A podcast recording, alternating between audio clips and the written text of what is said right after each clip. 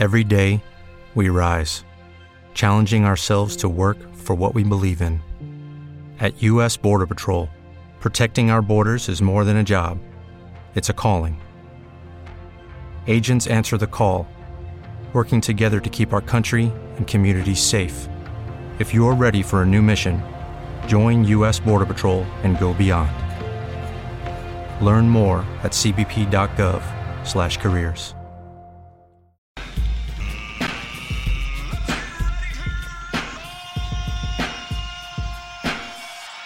Hey, what's up, everybody? Happy Monday to you. Hope you had a great weekend and uh, your week is off to a fantastic start. So let's jump right into this, man. TNC 355. I am your host, Michael Montero. It's Neutral Corner Boxing Podcast. As always, I ask you guys to pay that fee.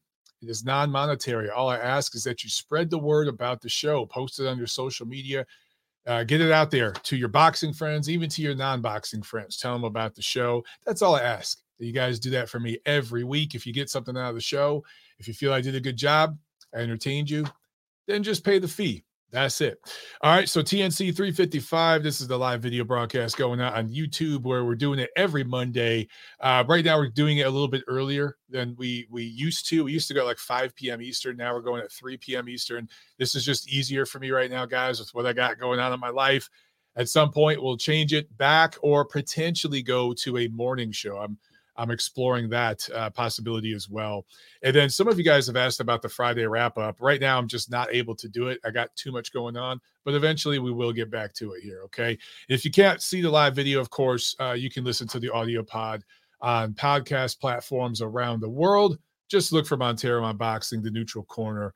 You will find me. Make sure you're subscribed, leave a review, a rating, all that good stuff. All right, let's uh let's jump right into this, man. Um, there's not a whole lot going on this weekend to preview, but we had a pretty loaded weekend uh, with fights. Not many great fights. They're mostly showcase fights, but we'll go through them and review it. If you guys want to jump in on the phones, uh, we could do a few phone calls. I'm not sure how long this show will go, honestly, because there's just not a whole lot going on right now on the schedule. Uh, we got a good one later this month. Alexander Usyk getting back in the ring uh, the guy who I think is the best heavyweight in the world right now, getting back in the ring uh, to defend his belts. Uh, one of them against uh, one of the mandatories he has. So uh, we'll talk about that, you know, in the coming weeks. But this weekend, yeah, schedule's kind of thin. Anyway, last Saturday, August 12th. Let's get right into this. Uh, we'll start over in London, Matchroom Boxing on DAZN. Um, a, a card of heavyweights. So a lot of heavyweights fought uh, on this event. And you know, on on paper, this looked like it was going to be a fun, entertaining heavyweight card, but some of the fights just weren't that good. Uh, just the action did not turn out that good. But in the main event, Anthony Joshua scores a KO seven win over Robert Helenius, and of course, there are people on X. Which is I, I still I can't. It's so weird calling it that. I, I'm just going to call it Twitter for a while. I know. I'm just going to be that old guy that keeps calling it Twitter. Um, but there are people on Twitter, you know, immediately looking at uh, Deontay Wilder's performance against Helenius and comparing that to Anthony Joshua's. And, you know, the cult was getting involved because remember, it's not just Spence Crawford, it's not just Wilder Fury now, or, you know, it has been for a better part of a decade, this thing between Deontay Wilder fans and Anthony Joshua fans. And the, um, the PBC dick riders and the Matchroom dick riders. And so there's constant comparisons between these two. And, and, and look, after the fight, uh, Joshua was asked about Wilder. We'll address that in just a minute, okay? But look, the, the, the triangle theory bros were having a little fun this weekend. My thing is this styles make fights, and clearly Joshua was trying to work on some shit. He's with his 5,000th trainer in the last few years and he was working on some stuff. And I I, I tweeted about this before the fight. I said, look, uh, Helenius is going to go rounds. He's going to go rounds, and then he's going to get knocked out. That's what I said would happen. That's exactly what did happen, and it was a one punch knockout. Like I said, was going to happen. Uh, that's what Helenius does. Helenius actually in spots is a good uh, athletic heavyweight that can do some good things, but he gets lazy. He has complete lapses in there where he just kind of I'm not going to say he freezes up, but he just kind of goes to sleep mentally and he gets caught. And Joshua caught him with a great right hand, uh, put him out in the seventh. And that was that. So look, it was um, you know a solid win for, for Joshua. And Helenius, I should mention, was a last minute replacement. Uh, he was supposed to fight Dillian Whyte. Joshua was, and then Dillian Whyte tested positive, apparently for a banned substance. I still, I, I don't think we know what banned substance that was yet. I haven't seen it reported anywhere, but um, so he was out. They found Helenius, and boom, that's what it was. So Robert Helenius saved this event. He really did, and um, uh, Eddie Hearn and Anthony Joshua thanked Helenius after the fight for kind of saving the event because you know they had sold a lot of tickets and everything else. And um, but the question going forward, uh, by the way, Helenius should retire. He's he's been flattened twice in recent years by Wilder. Uh, I think Wilder was last year, and then by Joshua this year. But guys, don't forget, a couple years before that, he was flattened by uh, Gerald Washington. So so th- this guy, he's just been stopped several times in recent years. He's made good money his last two fights. He needs to call it a day. But right after this, right in the ring, Joshua was asked about Deontay Wilder next. And that is still a big fight. That's still a marketable fight. It's a big fight in London. It would be fairly big here in America if it was in Vegas, but not nearly as big as it would be in London. They could even put it over in Saudi Arabia and just go for the money which we all know is likely to happen. Um, but it's definitely going overseas. It's either going to be in London or in Saudi Arabia. It's not going to be, or Dubai or something. It's not going to be here in the United States. There's a lot of conjecture about that matchup. And the Colt has made it this, you know, um, eh, I don't know what the right word is, intense type of discussion, right? Like they always do. And this has gone on for years. So I tweeted yesterday, and I'm going to say it again, or maybe it was to, no, it was yesterday. I'm going to say it again right here, and I've talked about this for years. I've always favored Anthony Joshua in a matchup against Deontay Wilder. I have certain reasons for thinking that. If and when it happens, listen, I, I totally get that Wilder could land that big right hand, and Joshua is a head case. He, he's just mentally all over the place, and he could he could get caught um, he's tight. You know, ever since Vladimir Klitschko put him down, an old Vladimir Klitschko coming off of what a year and a half layoff, nearly two year layoff, was able to put him down and just wasn't able to finish him. Um, I, I do think if Vladimir had Emanuel Steward in his corner that night, he would have finished Joshua right then and there. Uh, but his brother Vitali and Johnathon Banks just gave him poor advice either way. After Klitschko put Joshua down. He's been a different fighter. And then the losses, not just the Ruiz loss, like the Ruiz loss was really bad, right? It was really, really bad. But I, I, think people overrate that loss. I, I just think that was a really bad night at the office for Joshua. He was kind of compromised coming into that fight. It was another last minute replacement. Did not go well for him. By the way, the last minute replacement situation with you know what happened with Ruiz, I think AJ remembered that going into this fight with Helenius, and that's why he was cautious early on. Um, so he's just got a lot of demons, you know.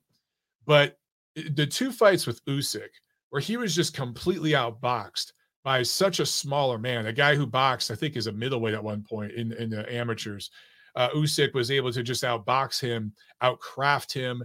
Um, was more he's just more athletic. He's a better athlete. He's just better at everything except for natural size and strength. And I think those losses are what really messed Joshua up. As bad as the Ruiz loss was, he avenged it. They did the rematch and he completely outclassed Ruiz in the rematch. That's the truth. And Ruiz has done dick since. He's done nothing, right? Joshua has gone on to do some things in the division since that point. Ruiz has done nothing. So um, you got to give Joshua that much credit. But the losses to Usyk, I really think messed with him because he wasn't just knocked out. It wasn't some fluke knockout thing like with Ruiz. He was outboxed. He was outgunned. He was outthought. He was out everything except for power um, by Usyk. And so that really bothered him. It really, really did. And he's just seemed like kind of a, a head case since that point. Like the, the interviews, the way he talks, it's just a strange guy. It just says some weird, weird things. And that tends to happen to people that are put in the spotlight at an early age in their life and there's a lot of pressure put on them. Sometimes they just get a little weird, man. You see that with like child actors and stuff. And that's just kind of the vibe I get from AJ. All that being said, I still favor him to beat Wilder. And and I, I will own it if and when it happens. And Wilder uh, intimidates Joshua and, and gets him all stiff and catches him with that right hand and knocks him out. It absolutely could happen. I'll own it. But I have certain reasons for thinking Joshua wins that fight, just in terms of styles. I'm not going to discuss all that yet because they haven't even fought, they they haven't even signed the fight. But if and when they do, and we start breaking it down and previewing it, I'll give you guys all the specifics of why I say this. But just basics right now, I'll just say look at their resumes. And I know a lot of people think I get on Wilder too much. I, you know, I've been highly critical. It's not really Deontay Wilder I'm critical of, it's his protectors and the people that have propped him up. If you look at his resume, it's very, very weak. It just is. It's very weak. Um, you compare that to Joshua's. Joshua's heavyweight resume in terms of the, the quality of opposition, the guys he has fought. I, I didn't say the guys he's beat, the guys he's fought he has the best resume since Vladimir Klitschko. He just does. I don't know how anybody could deny that at this point. And now, after the bad loss to Ruiz, he was able to win back his belts, right? Unified belts. And after the losses to Usyk, he's been able to bounce back and get a couple W's. And I actually think his win over Jermaine Franklin is a little underappreciated. I think that was a solid win for him. Um, but his overall resume, the guys he has fought, the guys he has beat, and even the guys he's lost to, I compare that to who Wilder has fought.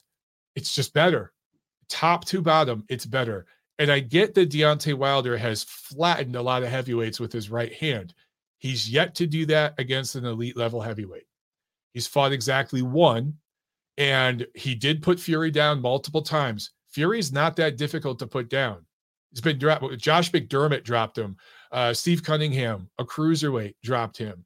So you can put Fury down. Fury has major defensive liabilities. He gets lazy. He makes a lot of mistakes at times because he just kind of gets a little overconfident and, and his he's so used to his size and stuff bailing him out. You can catch him. You can catch him. Uh, and Wilder was able to catch him multiple times and drop him. I, I understand that. But outside of that, what elite level heavyweight has Wilder, first of all, fought? Second of all, knocked out. Now, on the other side with Joshua, I get it. Like he has wins over guys like a really old Povetkin, um, Joseph Parker, you know, guys like that. Now, would I call those guys elite heavyweights? Of course not. I would. They're better than the guys Wilder has beat. But the only elite heavyweight that Joshua's fought was an ancient Vladimir Klitschko, so we could give him credit for that win, but I'm not going to give him that much credit. The only elite level heavyweight in his prime that he has fought is Alexander Usyk, and he lost those fights. So neither one of these guys has really beat an elite level heavyweight in their physical prime. And if they fight each other, it's a huge fight for that reason. So if Wilder is able to beat Joshua and decapitate him, like many of you say he would, um, that is the biggest win of his career. It's, it'd be the best win of his career by far. And that would be enough to probably put him in the Hall of Fame, International Boxing Hall of Fame. That would stamp his ticket.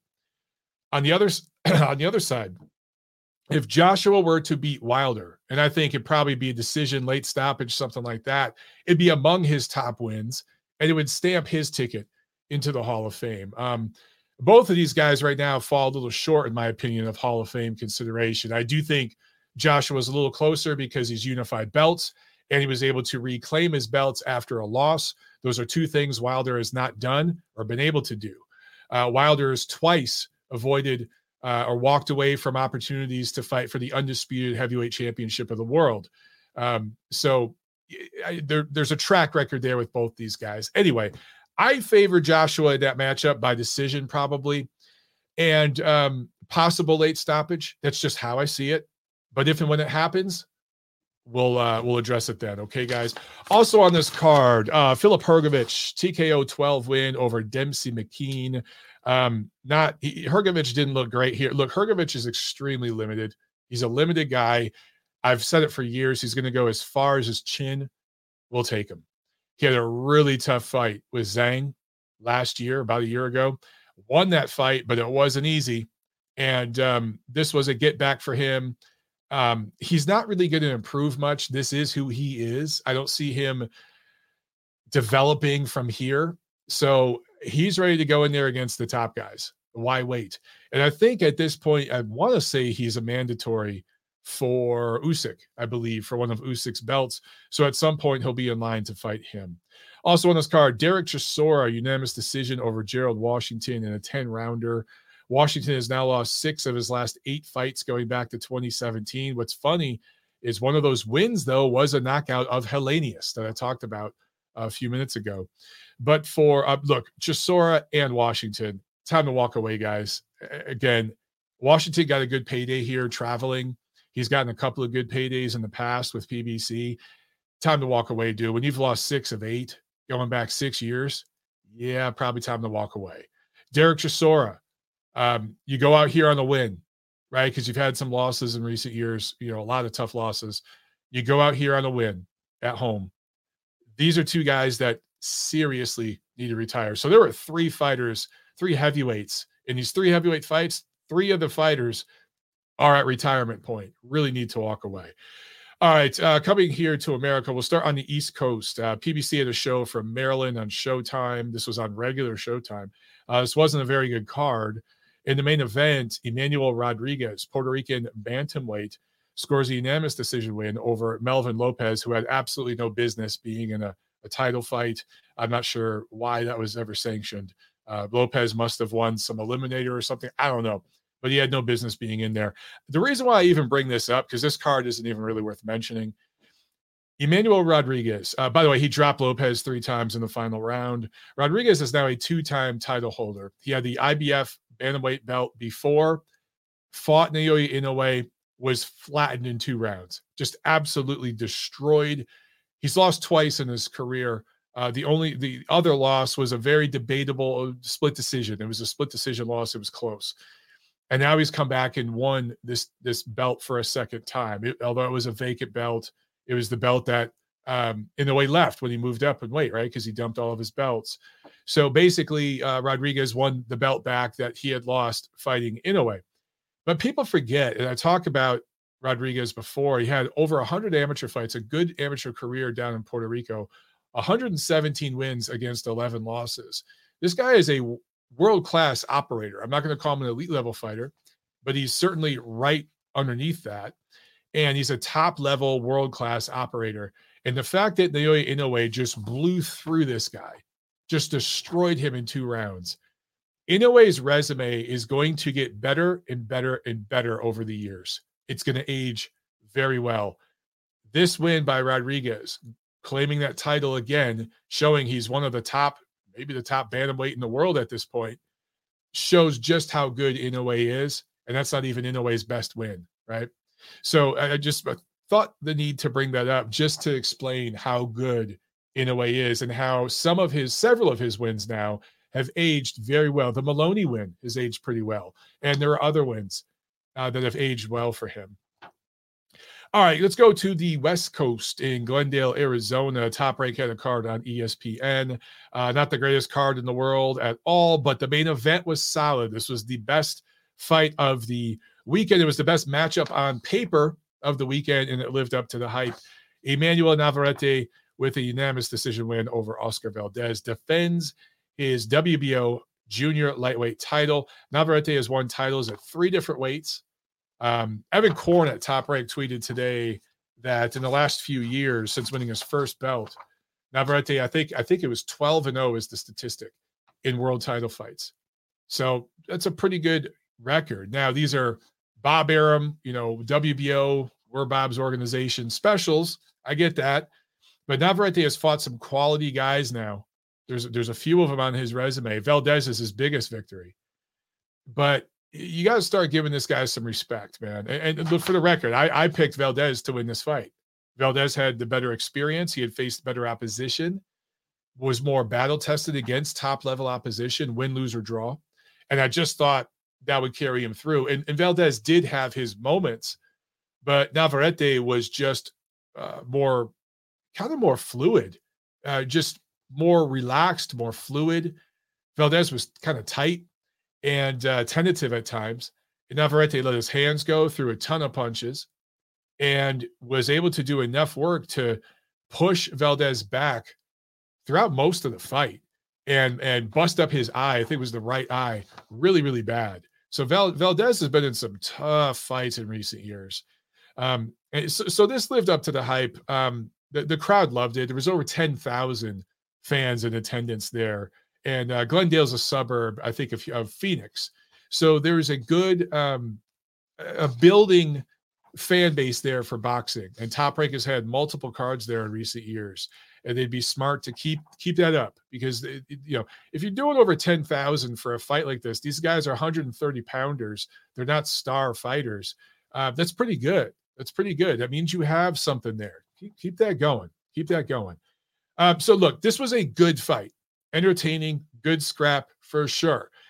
ESPN commentary crew kind of was going a little overboard in some of the social media stuff, and I get it. They're just promoters doing their thing, but they're, I mean, they were almost making it sound like this was, you know, Vax, Vazquez Marquez or Barrera Morales. Eh, guys, slow down. Not quite on that level. Good fight. You could call us a fight of the year contender so far, for sure. But I'm not going to put it in there like with a class, you know, with the classics, the classic Mexican wars. It's another great addition to the chapter in the book of, you know, wars of rivalries. And um, one of the great rivalries in boxing is Mexico versus Mexico. It, it's great. And, and look, you know, I, I, know this will be controversial, but Oscar Valdez has lived in America since he was like one.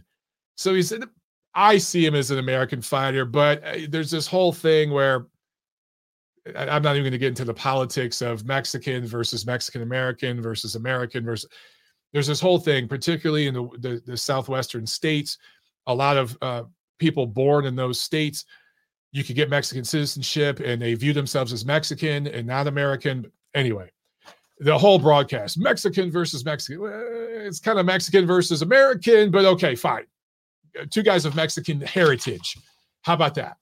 Um, good fight, good addition to that book, like I said, but I'm not putting this up there with some of the all-time classic all Mexican rivalries like like Vazquez Marquez, which really was Mexican versus Mexican, or Barrera Morales, which really was Mexican versus Mexican. It's not up on that level. So you can pump the brakes just a little bit. But um, okay, Let's check some super chats real quick. Super chat from Sam. Brother, thank you. I appreciate it. He says, Did you notice Helenius kept his hands up? Hmm. I see what you did there. Uh, kept his hands up early on in this fight. He didn't do that uh, when he fought Deontay Wilder last, what was it, last fall? Kind of strange, but whatever. Sam with another super chat. Thanks again. He says too one-sided to be a great fight. Oscar got abused. Yeah, that's you're exactly right, Sam. You're exactly right. Um, the other fights I mentioned were great back and forth type fights where uh, both guys won, you know, at one point or another and, and did a great, great work. So like I just can't put it up there with those kind of events. Good fight, particularly for what we've gotten in recent years. We haven't got a whole lot of really, really good fights um, in terms of the you know two way action and stuff like that. But I'm with you. To me, this was a pretty one sided fight. Um, some people on Twitter, I think, had this like a draw. I didn't see that. I, I thought that Navarrete clearly won this fight. Okay, real quick preview. Um, this Friday, August 18th, there's a couple of club shows here in America on DAZN. And then uh, Saturday, August 19th, there's a matchroom show from Birmingham, England on DAZN it's a pretty weak card featuring several prospects. So DAZN actually has a few different events this weekend. None of them are really high level stuff. It's all basically club shows. Some of you out there may be into that and want to check it out. Cool. but um, it's interesting strategy from DAZN here. They're they're throwing on uh, more and more of these club shows. I've re- I've noticed um, they've done this uh, last few weeks, and so you're getting content. Just I don't know if the content is necessarily worth the subscription price they're asking you guys for. All right, let's jump right into the phones here, guys. Uh, we'll take a few phone calls and uh, see what happens. See what's cracking. Let's go to nine seven eight. You're on the show. What's up? Michael Kennedy Ramatrio. What's up, man? Ah, it's Jimmy. Jimmy, how you doing, on? brother? Jimmy DiMarino. What's going on? Wow, man, long time, long time no talk, brother. What's up, man? Yeah, I know it's been been too long. It's just on a. I had this day off, and I, uh, I I was meaning to catch a show. You were nice and early. You're living on the East Coast now. Um, yeah, uh, weird weekend. I know Mexico was billed as the Mexican Great Standoff, right? And it was a one-sided, pretty much one-sided fight. Yep. Um, but yeah, that um, as far as DAZN, because that's what you were just done talk with. Yeah, dude. What? Two, the same time they they they almost double the sub- subscription price. Then they lose Canelo, like they're one Yeah. big draw, and now they're just filling it full of uh, domestic level trash. Yep. You know, no disrespect to those fighters, but two hundred and what forty bucks a year for what? Exactly. It's just Eddie better start pulling some rabbits out of his hat. I think him. Um, I don't know if you just caught him what he said about you know going on a tirade about you know Crawford not being a superstar. Like he's like, I just found out all these things about him. How come I didn't know this? He was missing. You know, well, I think that was his way of uh, reaching out to Crawford to let him know, you know, hey, when you're done with that, got one, one more fight left on the PBC contract, um, and then he's a free agent again. Um, so I think that him laying the groundwork to trying to get him. But uh, yeah, so Navarrete though, what did you think of his performance? Did, did you, what? Who did you? I didn't see your prediction on that one. Who would you predict? I I. I picked Valdez, man. I thought Valdez would win just because he had more better experience and he faced a better opposition. But looking back now, I realize that was a dumb pick. Uh, Navarrete just No, well, it wasn't. threw a lot of punches. Not a dumb pick, Mike. Everybody went with that. I mean, yeah. Steve Kim. I mean, Vegas. Oh, Steve had everybody went Valdez. with Valdez. so- Okay. Okay. Oh yeah, everybody. Yeah. So it wasn't. Yeah, you went um, with most people. I just thought, know what it was? I, I took Navar- Navarrete because I never. Uh, I just didn't put that win over Berchelt highly. 'cause I thought by then Berchelt was already won. I didn't like the way he took those punches going into that fight. Um, so I never really rated that Valdez. And it just, it, as someone growing up, I always looked at boxing from the trainers' things. My grandfather, you know what I mean? He was a the Hall of Fame trainer and shit. So like, I always looked at boxing from the trainer's point of view. And I look at Navarrete, I'm like, how do you train to fight that kid? Like, throws punches. His legs are doing one thing, and his upper Yeah. body's doing something completely different. You know what I mean? Yeah. How do you mimic that in throws uppercuts. Yeah, you you can't. You can't. The length. He's got those like Crawford orangutan arms. Mhm. So they're so long, and he pushes, and it looks like he's got nothing behind those punches, but he's just driving them up on the floor. He's using his legs, and he just drives those uppercuts into your head. Yeah, he's. A, I, I- don't see anybody at 122. Um, I mean, excuse me, 126 beating him. He's at 130 really now. put, you he's know, at 130. Oh yeah, I'm sorry, Yeah. 130. Yeah, 130 beating him at, at his division. Yeah, so we'll see what goes on from there. Um, as far as the PBC card, yeah, I mean, good good on Manny Mar- Rodriguez, like you said, stamping Inoue as an unbelievable all-time great as far as I'm concerned. Yeah. I mean, he took him out what in uh what was it Two. like 178 seconds? Yeah. He Yeah. obliterated that kid in two rounds It's crazy. and that and he looked sharp. Yeah. So anyway, I mean that's why I don't know. Well, you know the usual suspects. They never gave him any credit at all. None of them ever saw him fight. But who's he fought besides an old ass Donaire? That was Right. you know going into the Fulton fight. Um, personally, I think he carried Fulton. I think he could have taken him out in the fourth round, you know, even definitely in the fifth. But um, uh, the comments Fulton made about I was told um, that Inoue was really not even about the, the hand wraps. It was the comment about I feel he gets this kind of talk about him because he's a Japanese guy, and that really supposedly pissed off. Anyway, And I guess that's what he was saying to him during the fight. Hmm. Yeah, I got him really mad. Like now you, you know, but you know, it is what it is. There, my friend. Um, but um, yeah. So it that was a um, what's that heavyweight who also fought Yurbovich? How's his name? Hrgovic. Guy's kind of vanilla ice cream. Yeah. yeah, kind of vanilla ice cream.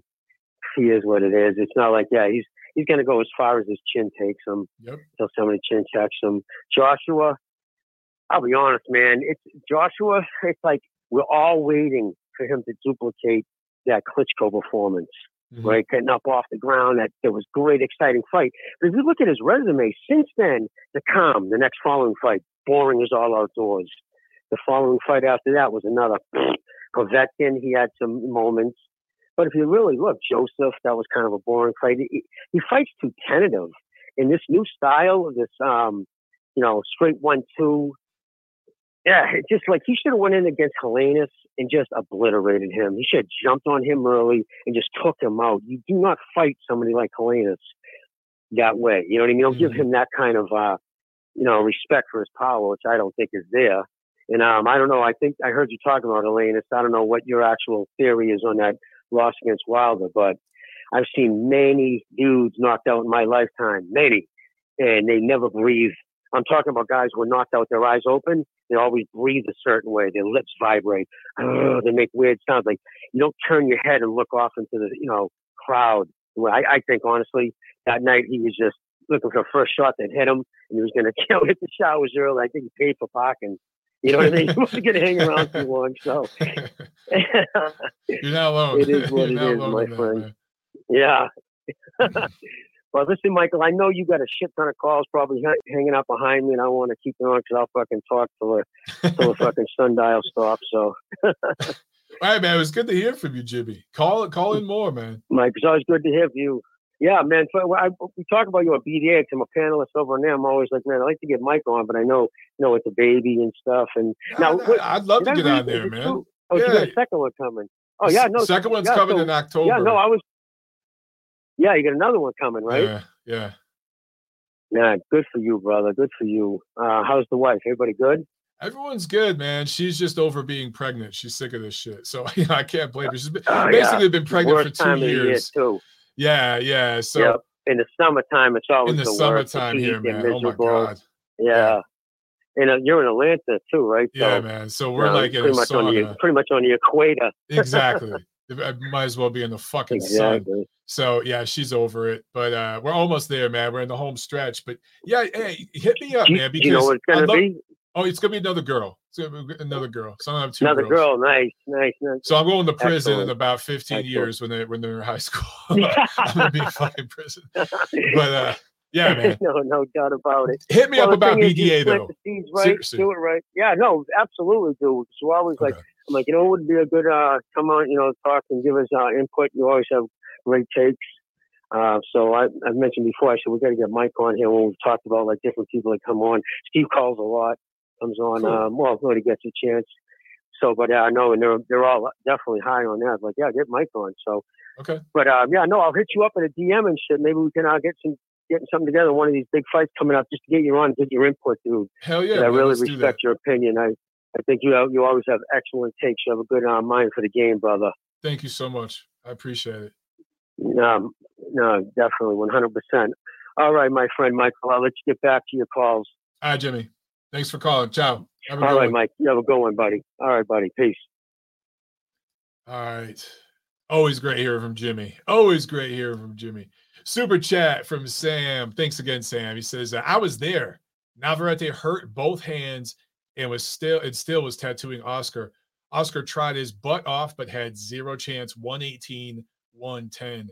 Sam gets it's dude, you get to so many fights, man. Um, you, you get around, so that's awesome. And I know that you know your shit, so I, I take your uh, your word for it. I didn't realize Navarrete hurt his hands. Um, and some of that's probably just the way he punches. It's it's gonna he's gonna hurt his hands because of the way he he punches. It's so unorthodox. But you're right about Oscar, man. Oscar Valdez never stopped trying, even against Shakur Stevenson, where he was completely outclassed, outgunned. Never stopped trying. Uh, it's just not in his nature to quit. But man, he has been in some wars. That dude has taken some punishment, and I wonder if it's just starting to have an effect. Okay, back to the phones we go. I think this is Thad. Thad, what's up? How you doing, man? Hey, Mike, I got to say that that last caller, I think I share a brain with him because uh, you know the things that he brought up. Yeah, Jimmy's awesome, and man. the, the, Jimmy's, and the Helenius. yeah, dude, he he sees exactly what I see. I mean, I mean, I'm not just saying boxing. I'm just saying like the whole shebang. Like he could he could notice things, you know, in the world. yeah. And um, I, I will say about the Inoue, yeah, he did carry. He did carry Fulton, and, and I thought it was personal too. I and it was because of those racial uh, comments. And it sure um, felt like it. When yeah, you go back and watch that fight again, it's like, man, he could have flattened this guy at any point. absolutely, He punished him. he carried him. He Punished carried, him a little bit. and I think Crawford carried Spence as well. But Yeah, out of those fights, out of the, the yeah, I think the um the most impressive as far as like for me, my standpoint, like I didn't expect it, was Navarrete and how he thoroughly dominated, thoroughly dominated Valdez. Um, and here's the funny part: I, I only gave him three rounds, Valdez, but um, I looked on the online on my online account, and after the ninth round, when Valdez or um, Navarrete was shaking his right hand and the announcers were saying, "Oh, you, know, he hurt his hand. He hurt his hand." The odds flipped. They went from Navarrete being a prohibitive favorite at the time to basically he was plus 100, and um, you had actually you had to pay some juice on Valdez to bet him straight up. At so at that point, the the odds makers flipped the Hmm. script because the momentum they thought was changing. I was trying to get get my bets in, you know, to take Navarrete at that point because I know he always ramps up towards the end. But they kept changing the line. The line kept changing over and over and over. And I couldn't get my bet through. Mm. And then at the casino, same thing. Like the line, I couldn't, you know, get it in fast enough because the lines kept changing. But uh, I just thought that was interesting. If people wanted to know, if you were lucky enough at the end, end of the ninth round to get uh, Navarrete at basically even money, that was a steal. wow. That was an absolute steal.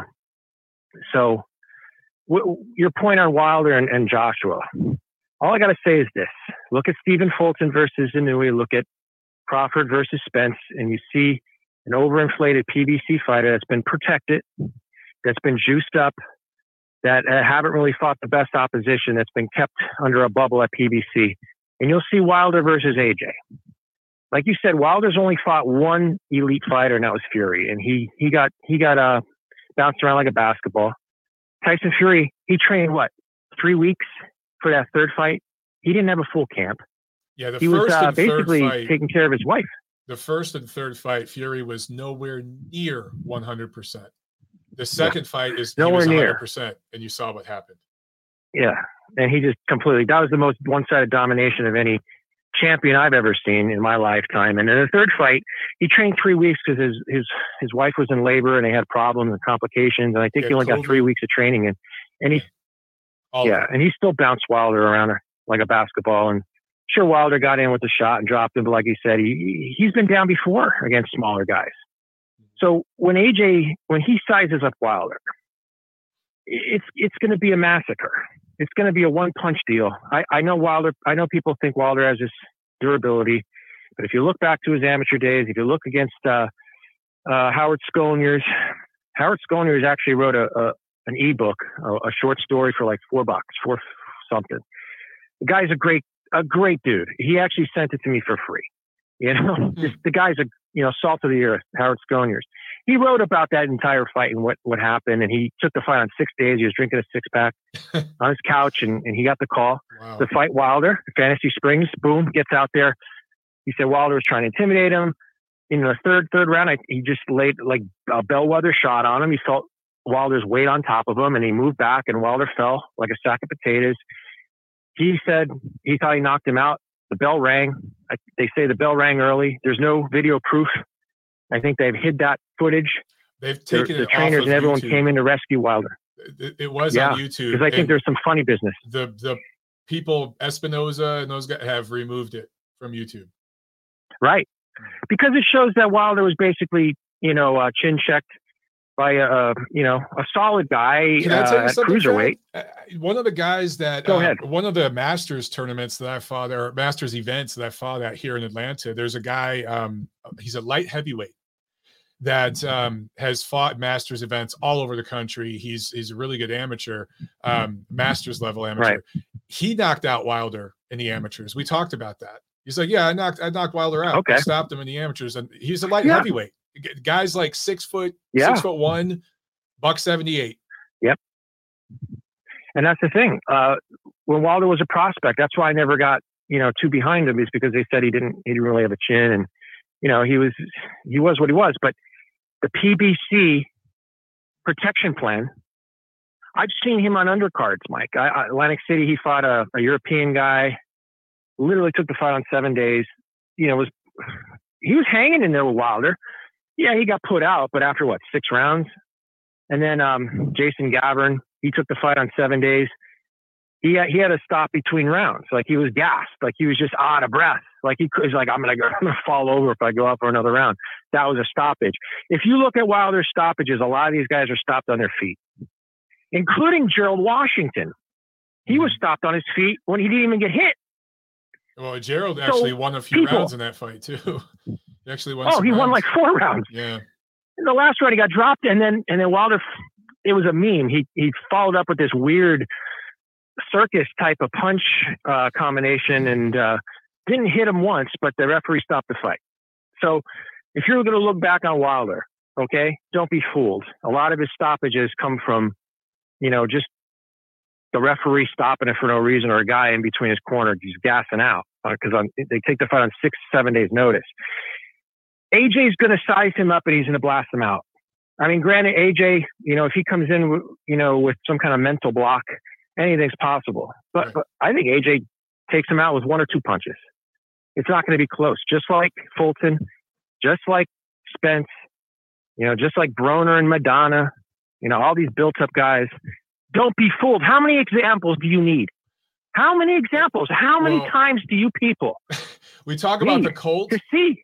We talk about the Colts. If if and when that fight happens, Thad and and AJ and look, I'm with you. Again, I'm not going to give my official prediction yet, but I I'm pretty much in Right. agreement with you on this. I think there's they are going to lose their shit because AJ is a matchroom guy, he's an Eddie Hearn guy. He's not American. He doesn't do the things Wilder does and talk and walk the way he does. And it, it- there- there's a lot of cu- cultural animosity and just they're going to Very. lose their shit. But I, I honestly think the way Joshua throws his jab is longer and straighter and harder than Yeah. any jab Fury throws. I think the first Oh yeah. ramrod jab he lands on uh, Wilder is going to change that fight instantly. That's Mike, you, you might be, uh, you know, prophetic because in the in the second fight with Fury, when he jabbed Wilder Bingo. in the first in the first round, it, it boom, it- exactly. it, hit him like a Yeah. Yeah. like a Mack truck. It knocked Wilder back, and And I'm that- at the and I'm watching over. it, and I'm like, look at that. I said it's over. Did It's you over. see? I, I, that jab just boom. It I- just exploded in his face, and he went against the ropes. that jab completely ended that fight. And, and Wilder has not been the same Yeah. since that jab landed. There's a reason. Right. A lot of people don't know this that I've talked about this on the show, Mhm. but Vladimir Klitschko and his team sparred Wilder. It was not remotely competitive. His team, Wilder's team, wanted no part of Klitschko in a fight. And there, when, when Klitschko Nope. offered step aside money so he could fight Stiverne for undisputed back in late 2014, Wilder's team rejected. million or something. Yeah, they wanted like an, an eight figures and a crazy amount. And, and Klitschko would have paid it. That's the thing. He would have paid it because Yeah. he overpaid David Haye by tens of millions of dollars. But Right. you think about this Wilder turned down a shot at undisputed for a, a huge amount of money to take much less money to to fight for the WBC title against Stiverne. There's a reason for that. When he ate that jab from Klitschko, Absolutely. they knew we ain't getting past that jab. That's all Joshua's No. got to do against Wilder is get Yeah. Vladimir Klitschko on the phone. Vlad can come into camp and work with him a little. They're good. Oh yeah, because they're friends. And and if you watch the early part, and that's why you know it wasn't fun to watch in the first three rounds. AJ was working on the jab. He was just sticking the jab. He was out jabbing Helene. It's not not saying that's a lot, but he was working on that. That was the game plan just for. Wilder. Yeah. I thought he would. Yeah, I thought he would come in and try to blast him out early because I thought that would have been the game plan versus Wilder. But no, it was to set the jab you know, to, to land it from range, to push the guy back, open him up, and then drop the hammer. And then that was the game plan you're going to see against Wilder. So I'd love to see what those odds are going to be. I'm expecting because the let me uh, I'm going to be honest with you. Vegas they they have a high opinion of PBC fighters because so many PBC uh, fans bet PBC fighters mm-hmm. blindly. So they inflate the lines. It's going to be probably close to a pick 'em, and it's going to be giving away free money on AJ. Yeah. So when when that when that, it's going to be a beautiful thing. it's, it's going to be, a free money. Thing. It's going to be free money, Thad. I'm, and, I'm telling you. Am I well, one last thing, Mike. Um, speaking of uh, weird lines, for the and I don't think this fight's going to happen because Haney's already pulling some bullshit. Um, Regis Prograis called out Haney and his father, you know, being very creative. He's already one step ahead of these two shysters. But, um, you know, because Haney's now relenting on signing his contract for that fight in October, which they're holding out. But uh, Vegas has that fight as Haney minus 450. You have to put a $450 to win 100 on Haney. Now, I know that is for a reason. I know that's not because they think Haney's such a great fighter. I think they saw the Lomachenko decision. I think they know that Haney's father is a shady figure and he has a lot of connections. And let me be honest here Haney grew up very wealthy. Haney grew up in a, in a, a gated community. He grew up like far more privileged than you, me, or anyone on this channel. Okay. He was born with a silver spoon in his mouth because his, mo- his uh, stepmother was very well off. There's a lot of pull behind the Haneys, and Vegas knows it. And nobody's going to win a decision versus Devin Haney. I'm going to put that out there. Nobody. I don't care if it's Shakur Stevenson. He's not going to win a decision. Those judges will always be in favor of Haney for whatever reason. Okay you want to put a tinfoil hat on someone, go ahead. But that's why the line is reflecting that against Prograis, who's a much better fighter. Mm-hmm. And when Haney gets away with his bending below the waist, which is illegal, you go to an amateur boxing match, and, and if an amateur does that, but bends below the waist, that's almost disqualification if he does it more than once after getting warned, because that means you don't want to fight, you don't want to be there. How many times did Haney bend be, below the waist versus Lomachenko, and it wasn't called. A lot. Using the elbows, the same thing to ward off in, in fighting. Haney can't fight on the inside. He has two defense mechanisms. Three, holding, elbows, and bending below the waist. Bending below the waist, in my opinion, is the worst because now it puts your opponent at a point where the only way you can, any place you can hit him is behind the head or on top of the head. And that's why Devin Haney called Lomachenko a dirty fighter because they knew when they, he was going to bend below the waist, he's going to be vulnerable, and they didn't want Lomachenko taking those shots, even though it's legal, ten, tentatively legal, if your opponent turns his back or bends below the waist. But no officials call it in a Haney fight. None. So that's why you're going to see inflated lines with Devin Haney. Not because he's a great fighter, because the establishment backs this guy. The same way they backed Andre Ward, same way they back Floyd Mayweather. It's the same. They they see a guy that grew up, that that is very well educated, homeschooled, never went to high. He was homeschooled. He was he, he had the greatest tutors, very well uh, read and well spoken.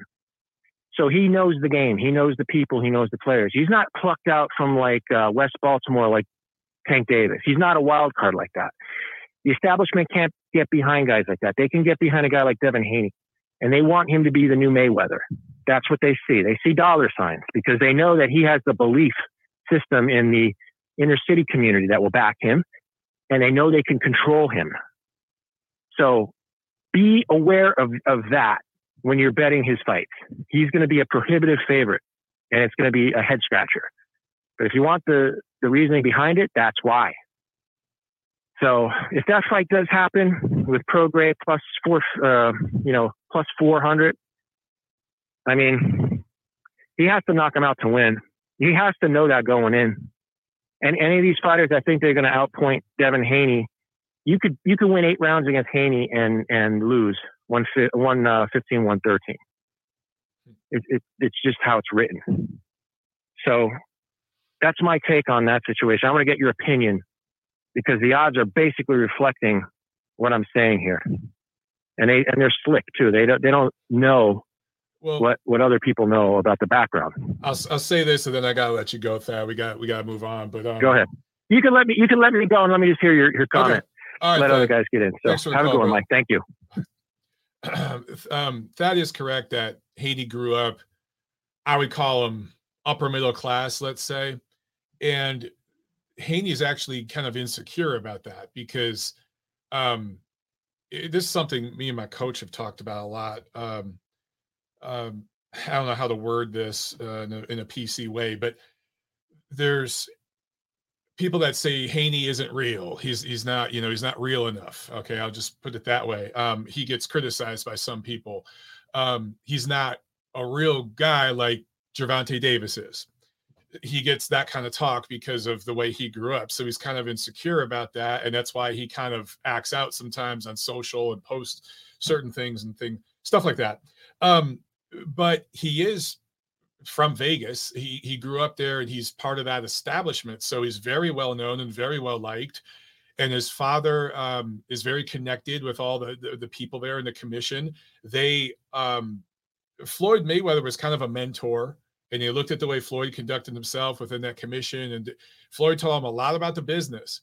And so they're they've lined themselves up in a, in a similar fashion to where, yeah, um, it, it, it, probably will be hard to beat Devin Haney by decision in Las Vegas. Um, I don't, I, the establishment right now is with Gervonta Davis, though. I would say the American boxing establishment because of who he's aligned with politically and because of the money he brings in. The one thing that hurts Haney, he doesn't bring in the dollar figures, at least not yet. Now, if that changes, he will become even more powerful. But right now, I got to say, if Haney's fighting Tank Davis in Vegas and it's a 12 round fight and it's close, is getting that decision. It's not going to be Haney. But most other guys, Haney's going to get the nod. All right, let's go back to the phones and let's get uh, Nacho is on the line. What's up, Nacho? How you doing, brother? I'm all right, Mike. How are you? Doing good, man. Doing good. Oh, okay.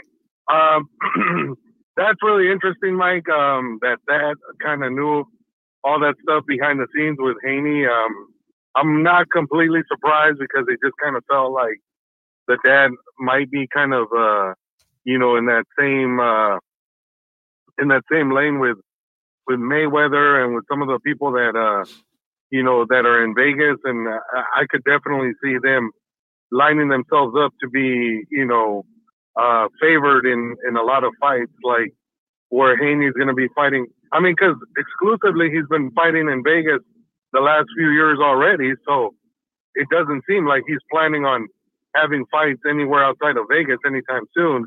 And now I understand why. So it, will be interesting to see how many of his opponents actually will um, agree to fight him in Vegas, or if they're going to eventually try to force his hand and get him out of Vegas in order for him to fight them.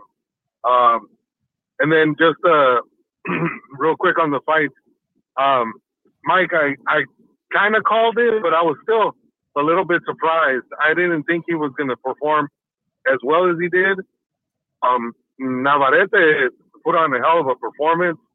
Um, I just felt that style of his was just going to be too much for Valdez, and and he proved me right. Um, you know, Valdez tried he was as game as he can get, and and he gave it his best shot, but he was just unfortunately um, outgunned and and just slightly outclassed.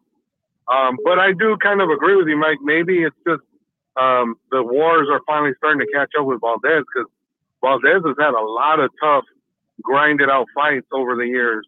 So maybe it's just that point where his body is just kind of starting to erode, and mm-hmm. eventually he he's gonna you know, break down for good.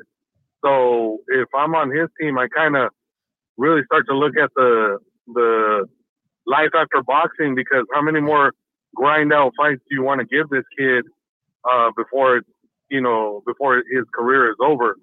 Um, and then he's really not going to be able to get another title shot anytime soon because the other belts are held by uh, different promoters and different uh, factions. So he, he would have to start basically uh, at the back of the line in order to get another title shot. And I don't know if he's going to do that.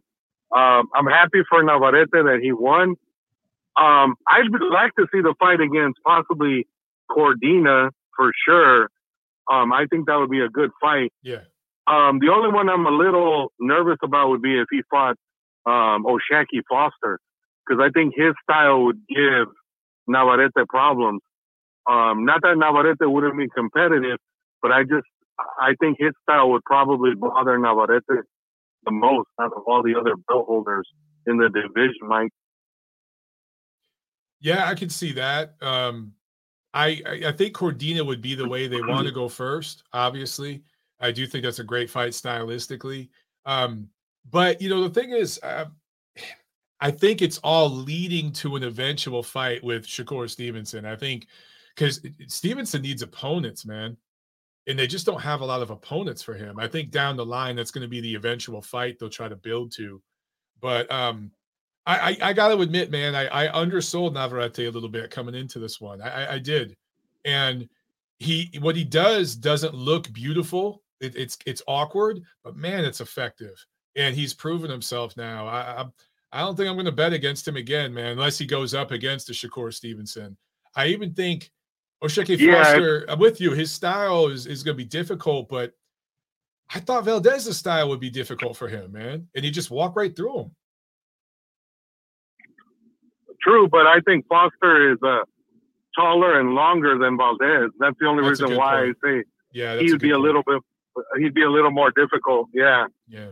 Um, and then uh, and then uh, with the uh, uh, with the PBC card, Mike. Um, I'm glad Emmanuel Rodriguez won a belt because now that makes uh, the win that Inoue got against him, it makes it on his resume look even better now. Exactly. Because he beat a guy who's a two-time world champion. So they can't discredit Emmanuel Rodriguez anymore at this point and say he was a nobody when Inoue beat him. Like that's ridiculous.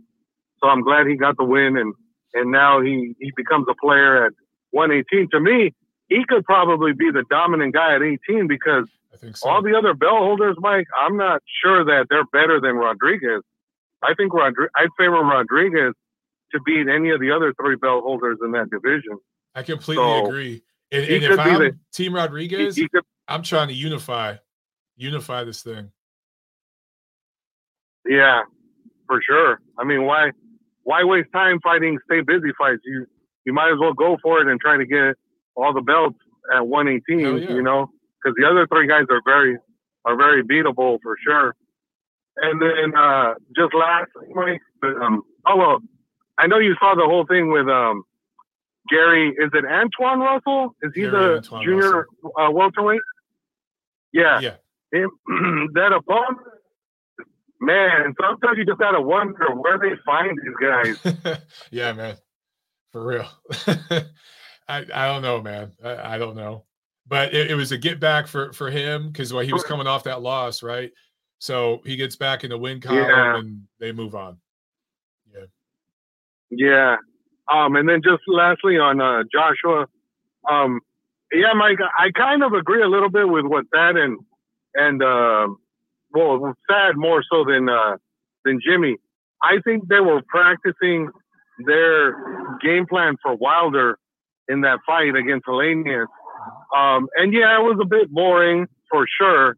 You know, there's nothing sexy about watching the guy just throw the one-two all night unless he's actually landing and, and you know hurting the other guy.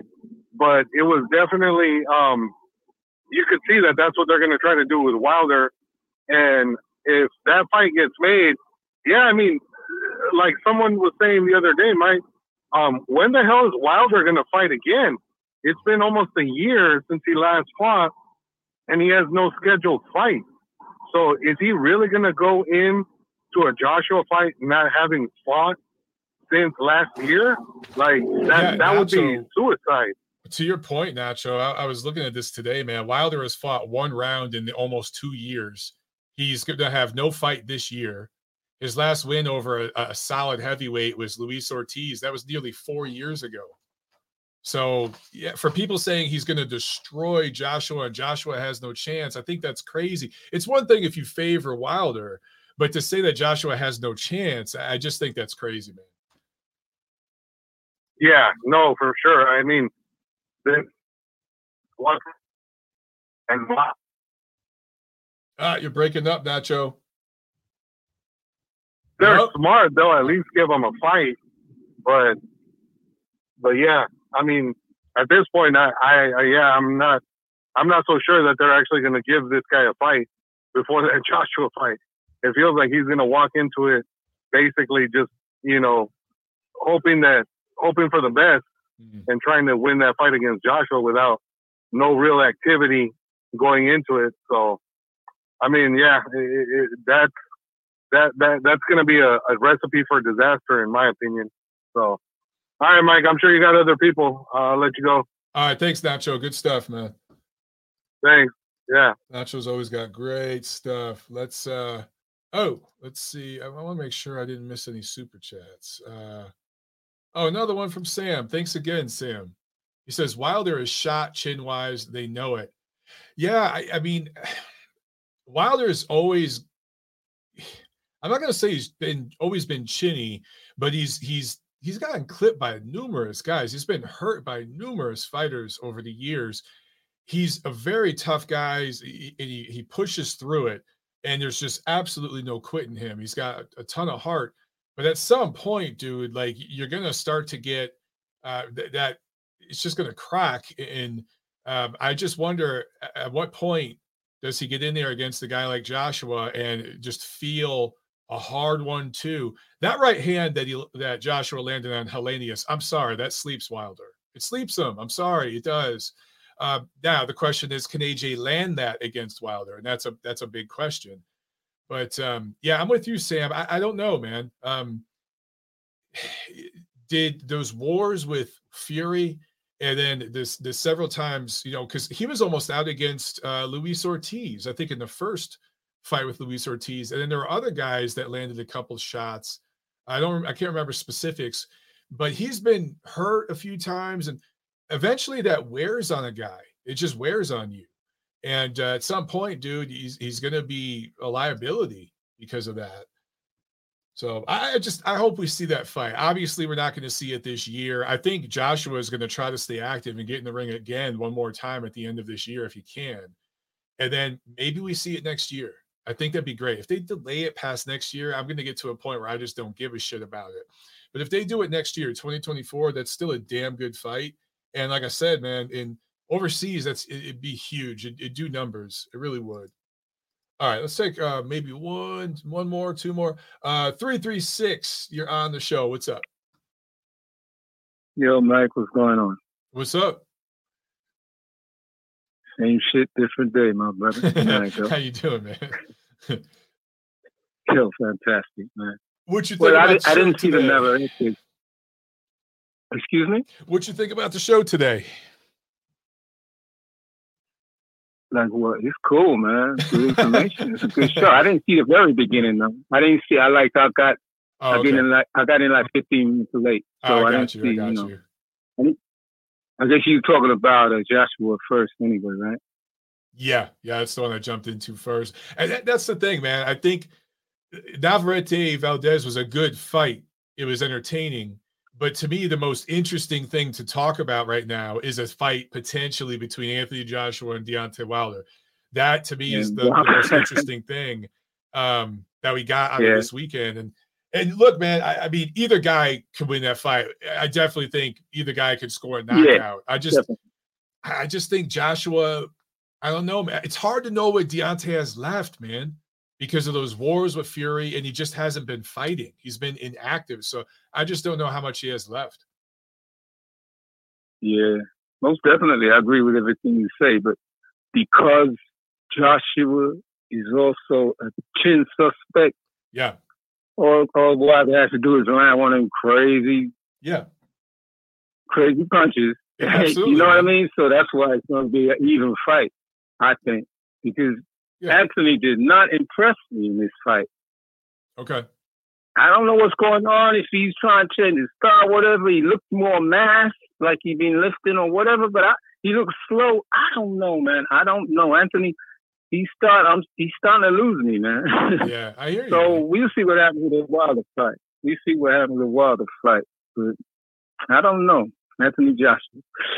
Well, as I go, uh, Mr. Haney, third pretender to the throne. Well, he's going to fight Prograis. Prograis, I feel Prograis should beat him, but as you say, it's going to be in Vegas, so you know how that goes. Yeah. Yeah, so, I don't think Prograis uh, gets a decision. If it goes to the cards, I don't think he gets a decision over right. Can Prograis right. stop Haney? That's the question. Can he stop him? Can he hurt him? Can he stop him? Yeah. Exactly, exactly. Unfortunately, but I, I, that'll be an interesting fight, though. Yeah, I'd be interested. I like it. Yeah, I like it. Yeah. But uh, I believe it's a third one getting ready to get clocked because he, he's got the same thing as Fulton and the other guy. Hmm. Mr. Spence. Mr. Spence.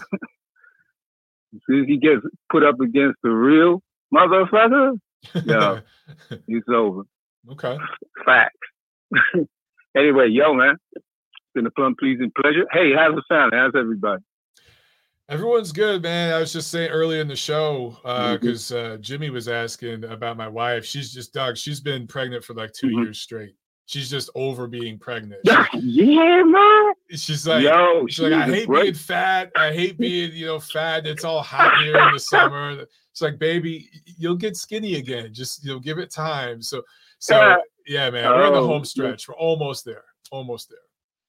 Yeah, man, you're gonna have to be real gentle, much respect for her because yo, that's back to back. Yes. So you gotta do like hundred percent for her. You know that, right? yes, sir. Absolutely. Yes, sir. Yeah. All right, man. Uh boom boom boom probably forgetting something. Yo, how's your mother doing, man? Uh she's doing good, man. She, we we got her, I think I told you that we got her like in a home uh, like a yeah, yeah, community yeah. thing where you gotta be like 55 and over. They got right. medical people that you know that kind of a thing. So she's doing good. Right, she's just right, um, okay. that generation, That's man. She, good she, at. she was in a house all these years, and now she's in this tiny little studio yeah. apartment. So she's like, I'm bored. There's nothing oh, to do. And I'm like, Ma, go play bingo and shit. Go get out, get out. but yeah, so she's she's adjusting, but she's good, man. She's good. Okay, all right, that sounds good. All right, man. I won't take up any more of your time. Uh, I'll talk to you again when next Monday, or you gonna have any more Friday shows again, or what? Uh, event eventually after there's babies here okay. and things you know get a little more cleared up. Yeah, yeah eventually. Okay, cool. All right, BLT. Peace, my brother. Thank you, brother. Yeah. No problem. All right, there he goes. All right, we're gonna take one more, guys. We got Michael Mendiola on the line here. Always good to hear from BLT. Always good to hear from. Um, appreciate you asking about moms. All right, let's go to uh, our last call. Michael Mendiola call. For, uh, I thought, okay, I got him. Yo, what's up, brother? How you doing? Hello. Hello, Mike. How are you, sir? Good, man. I thought I hung up on you. I was like, shit, but I, I got you. So, uh, how's how you doing, man? Thank you, man. It, it, I'm I'm good. I'm good. I'm I'm glad to hear that your uh your mom is doing, I guess, better. And um, I think I told you we're kind of dealing with that same situation right now with my mother-in-law yeah. very similar. It seems to affect so many people these days. This, you know, this uh, this condition. Yeah. So, um, it's rough, man. Anyways, now it's that we're rough. done with the pleasantries, I'm glad that everything's going good. Blessings to you and Tiffany and the, and little Jackie and the new edition coming. But um, I don't want to talk too much about the Valdez fight. I think it's been, you know, everybody said the same thing. I just got back from the gym, and the the one word that kind of was the, I guess, the census, the con- the consensus was sadness everybody that I talked to, fighters that I talked to, I talked to trainers, fighters, and everybody said the same thing. They they just man, it was really sad to watch Oscar take that beating. And you know, I know you you touched on it a little bit, and I'm going to reiterate it.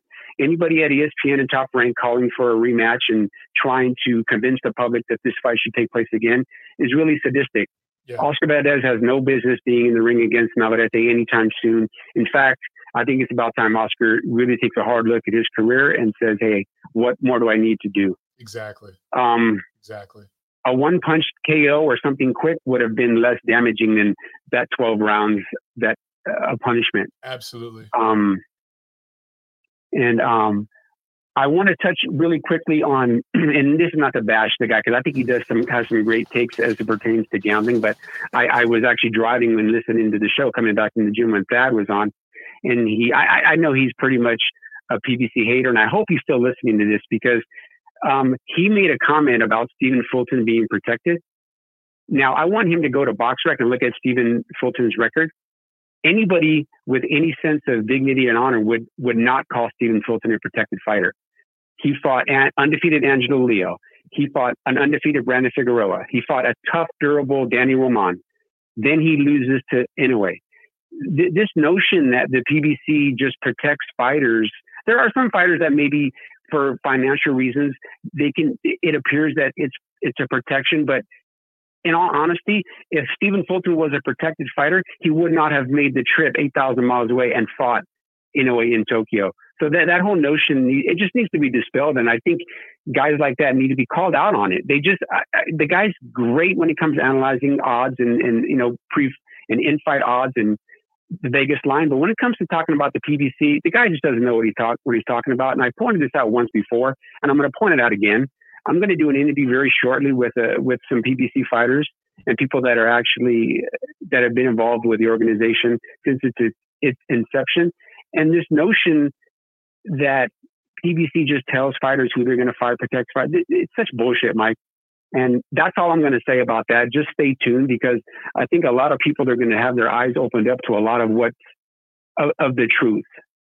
And um, please, and please, like I said, I'm not I'm not here trying to bash that, that guy sorry to cut you off, but when you do that interview, please share it with me because because I'll I'll want to blast it out on my social. And, and, when you when you talk to those guys, I think I know who you're going to talk to. When you talk to them, ask them about the media relations at PBC because because Mike, you, you have to admit they do a horrible job about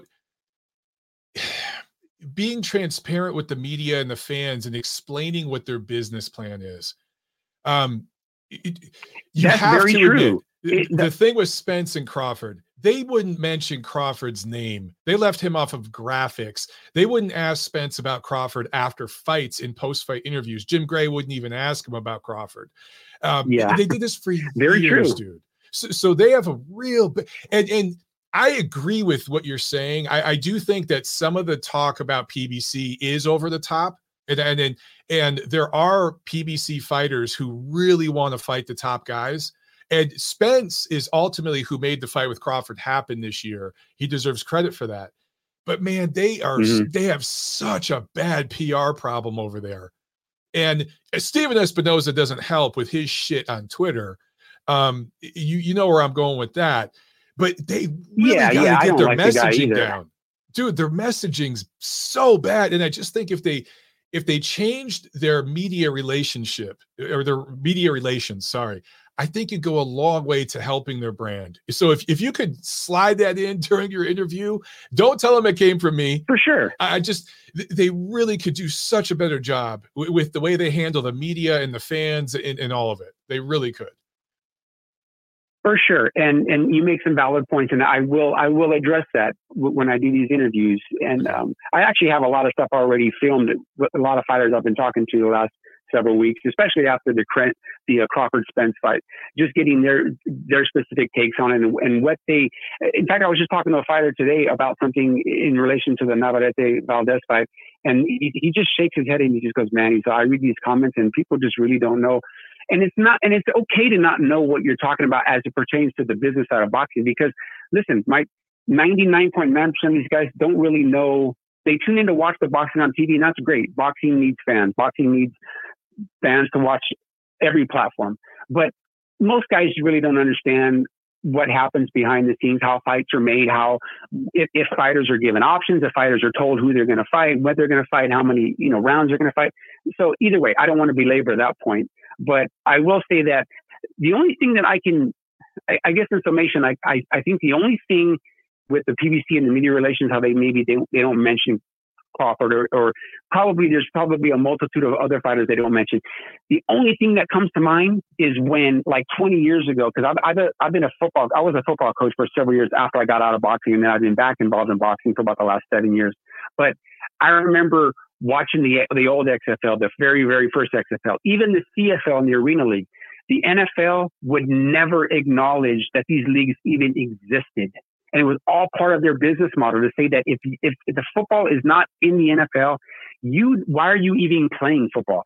And I'm not saying that that the PBC holds themselves in that high of a, a regard that the other platforms aren't putting out good products. But I think the whole thing is as they're building their brand and continue to try to build their brand, is we're not going to acknowledge anything or anybody else. It's like Pepsi's not going to do a commercial uh, and, and, include Coke in their commercial or, or, vice versa. And maybe that's not the best analogy, but that's the only thing I could equate it to. Um, but I know saying. this though, and I will say this. I'll give you a little.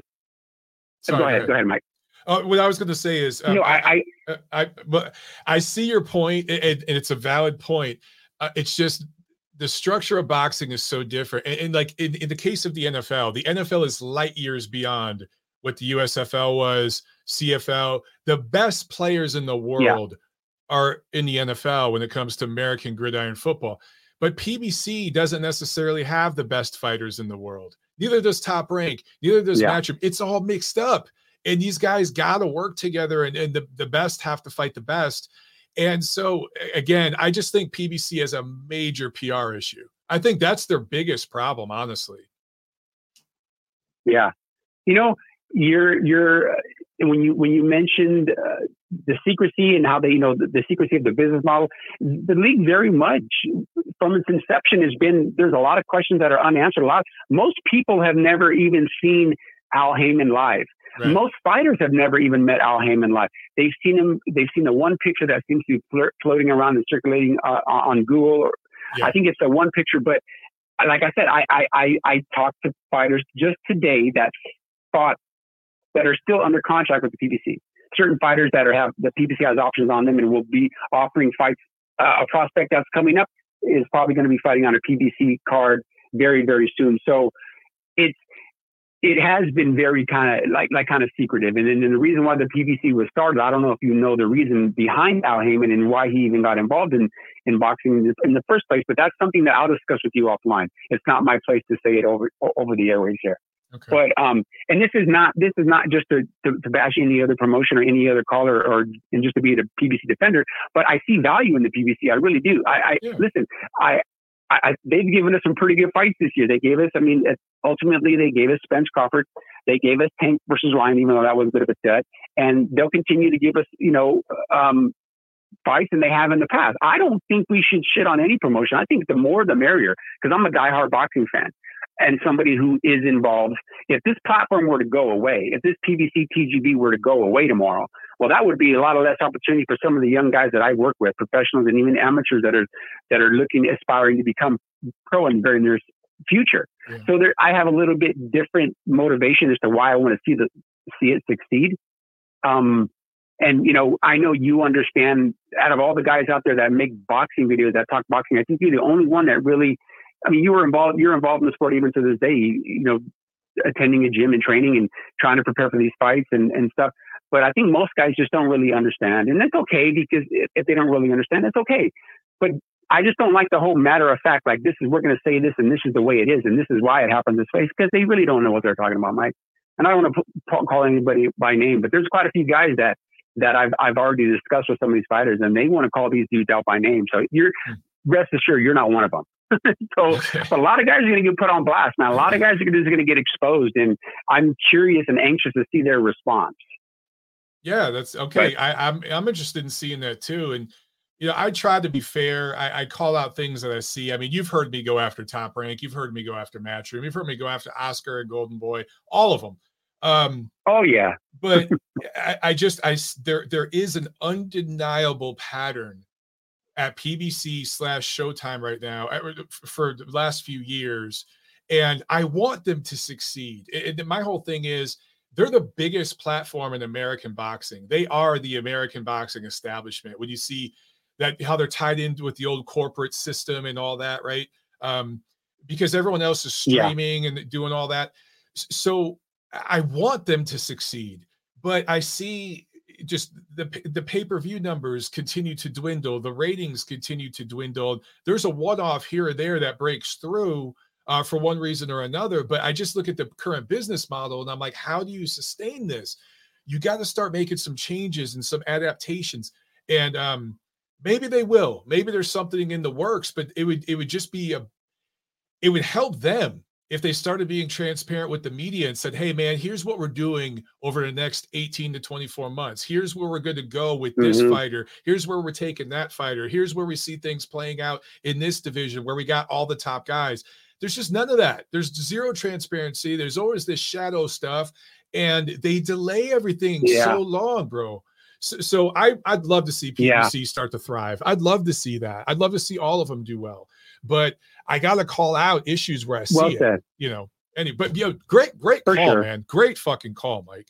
Hey, la- lastly, Mike, I'll just be very quick with this. I want your real quick take, and I, I, and I could take it off air. I'll hang up, but okay. um, the fight on Showtime, Maestre versus uh, the I think it's Trayvon Marshall, the prospect. What did you think of that?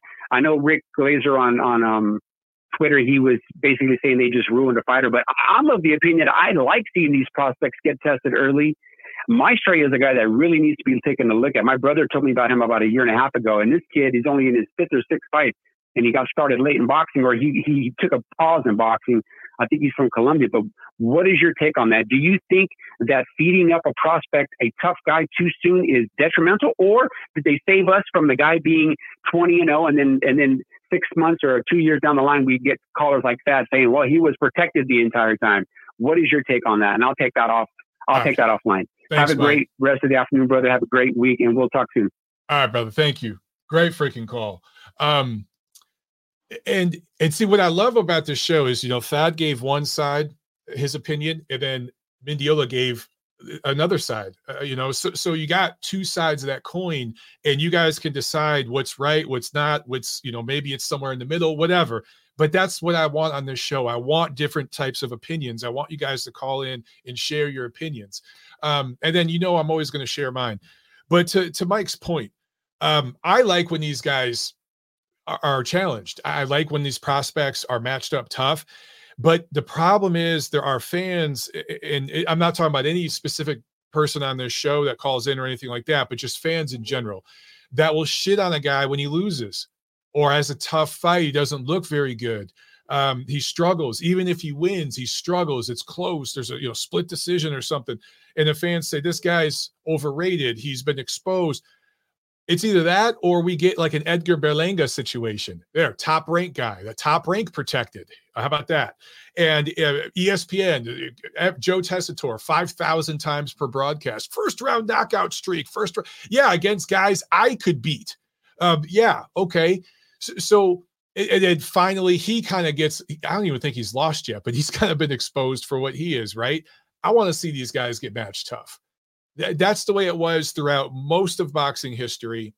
And I think that if we can get over this obsession with the O, the undefeated record, and get over this obsession over losses, guys, if you go back and you look at most, the overwhelming majority of the greatest fighters of all time, some of them, they all had losses, but some of them had bad losses like embarrassing losses. Okay. Think of Anthony Joshua's loss to Andy Ruiz. Think of Vladimir Klitschko's loss to Corrie Sanders. You know, that level, um, uh, Lennox Lewis's loss to Oliver McCall, that level of loss where they're losing against guys that they should have not only beat but dominated, right? And they lost badly. Some of the best fighters of all time have losses like that on their resume you are allowed as a human being to have an off night. We all do, right? I know I sure do, or off day, whatever. Uh, but in boxing now, particularly in American boxing, there's this obsession with being perfect, and everything's got to line up just perfect. Well, to to to the point of the whole PBC thing, if you want things to line up perfect, the fights are going to get delayed. The biggest fights will get pushed back. And it's up to you guys as the fans to say, we don't want that. I'd rather see guys maybe have an off night here or there on the way up, and let's get the fights. Let, let's have Crawford and Spence fight three times. And maybe uh, we see now how great Crawford is, right? What if Crawford fought Spence in the first time? Crawford was just annihilated, like Corrie Sanders annihilated Vladimir Klitschko. What if that happened? It was just a debacle and yet he was able to come back and win the second and third fights like he just did uh, in the one fight against Spence. we'd still see Terence Crawford as this great fighter, right? Because he was able to bounce back from that. And uh, that has just been lost. And if you, the fans, change your attitude a little bit, maybe these promotions will change the way that they're marketing to you. I feel that a lot of times these guys are just responding to um, what the fans give them you know and and if you allow and enable certain things they're going to keep doing it. All right real quick couple super chats. Uh, sam with another one thank you so much once again. He says pbc they all fight each other all decisions. Pretty much. I, I mean i think of all those welterweight fights with spence over the years while they were pushing uh, crawford away right and trying to minimize him uh, they, they, were sold as these big huge matchups you know against the the garcias and against um uh, Porter. These are all decisions. They ended up going to distance. And again, to me, what it shows is there wasn't that much of a level difference between those guys. They were all kind of in the same level. And then Crawford gets in there and annihilates Spence. And that just shows a huge gap in their levels. So that kind of puts things into perspective. Um, Aaron Gortman with a super chat. Thank you so much, Aaron. He says, Brother Mike, our Australian boxers so tough because we spar 15 rounds three times a day versus heavyweight kangaroos. That might be something to do with it. Yeah. Then you guys throw boomerangs and you, you let the boomerang hit you in the face while drinking a Foster's beer. You know, that's what most Americans think of Australians. good stuff, Aaron. I appreciate it, man. Thank you for the support.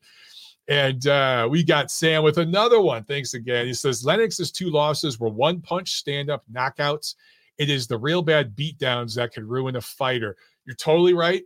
Absolutely right. And again, uh, same thing with Klitschko, right? Um, where he got knocked out, but he didn't take beatings. In terms of rounds, Vladimir Klitschko lost very few rounds in his career. Same with Lennox Lewis. That's why those guys were able to come back and do such great things after such devastating knockout losses. All right, guys. Woo! Good stuff. Appreciate the calls today, everybody. Uh, let's uh, do it again next week, probably. Um, although the schedule's kind of weak. Yeah, maybe we'll do it next week because we have a good one to preview. We'll do another one next week. All right, guys. Enjoy the rest of your week and uh, pay the fee. Pay that fee. Appreciate it. Love you guys. Peace.